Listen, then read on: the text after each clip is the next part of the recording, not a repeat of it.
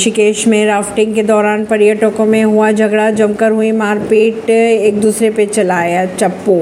उत्तराखंड के ऋषिकेश में गंगा नदी में राफ्टिंग के दौरान मारपीट का एक वीडियो आ रहा है। सामने ये वीडियो सोशल मीडिया पर वायरल भी हो चुका है। यूज़र्स जमकर कर रहे इस वीडियो को शेयर।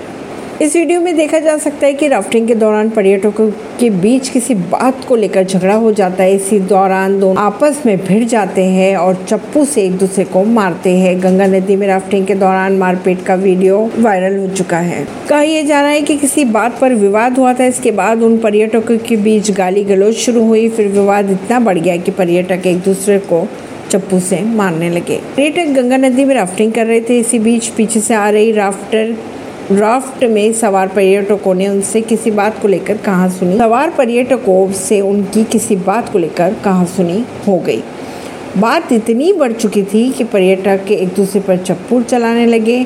मौका देख किसी ने इस पूरी घटना का वीडियो भी बना लिया था और इसे डाल दिया सोशल मीडिया पर। आप ये इतना वायरल हो चुका है कि साफ़ दिखाई दे रहा है कि पर्यटकों के बीच विवाद चल रहा है। फिर बात करें पुलिस की तो इस घटना पर पुलिस ने ऐसे किसी घटनाक्रम से अनभिज्ञता जताई है।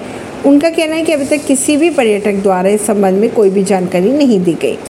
ऐसी खबरों को जानने के लिए जुड़े रहिए जनता सरिश्ता पॉडकास्ट से, परवीन दिल्ली से।